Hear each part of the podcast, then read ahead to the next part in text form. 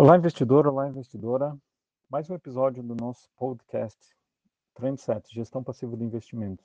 Vamos discutir hoje para quem que não é indicada a gestão passiva de investimentos.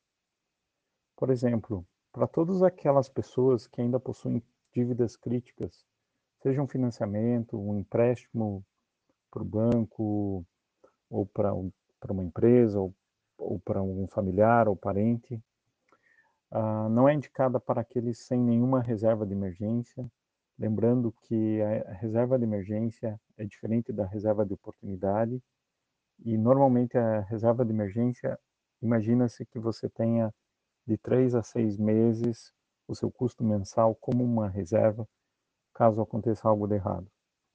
Também não é indicada a gestão passiva para aqueles que gastam mais do que ganham, porque eles precisam, obviamente, resolver um, um problema anterior, que é esse consumo desenfreado ou, ou ainda tentar uh, aumentar a renda e, e, ao mesmo tempo, reduzir os gastos. Também não é indicada uh, para aqueles que não conseguem conviver com uma eventual rentabilidade negativa da carteira. Bom, quando a gente fala em investimentos, uh, exceto se você é ultra conservador, é muito provável que uma carteira vá enfrentar alguma rentabilidade negativa por um período que pode ser longo.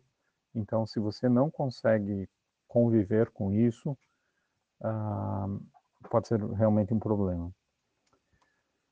que mais? A carteira passiva de investimentos também não é indicada para as pessoas que precisam do dinheiro no curto ou até no médio prazo e médio prazo aqui entenda-se em até cinco anos, uh, justamente pelo motivo anterior.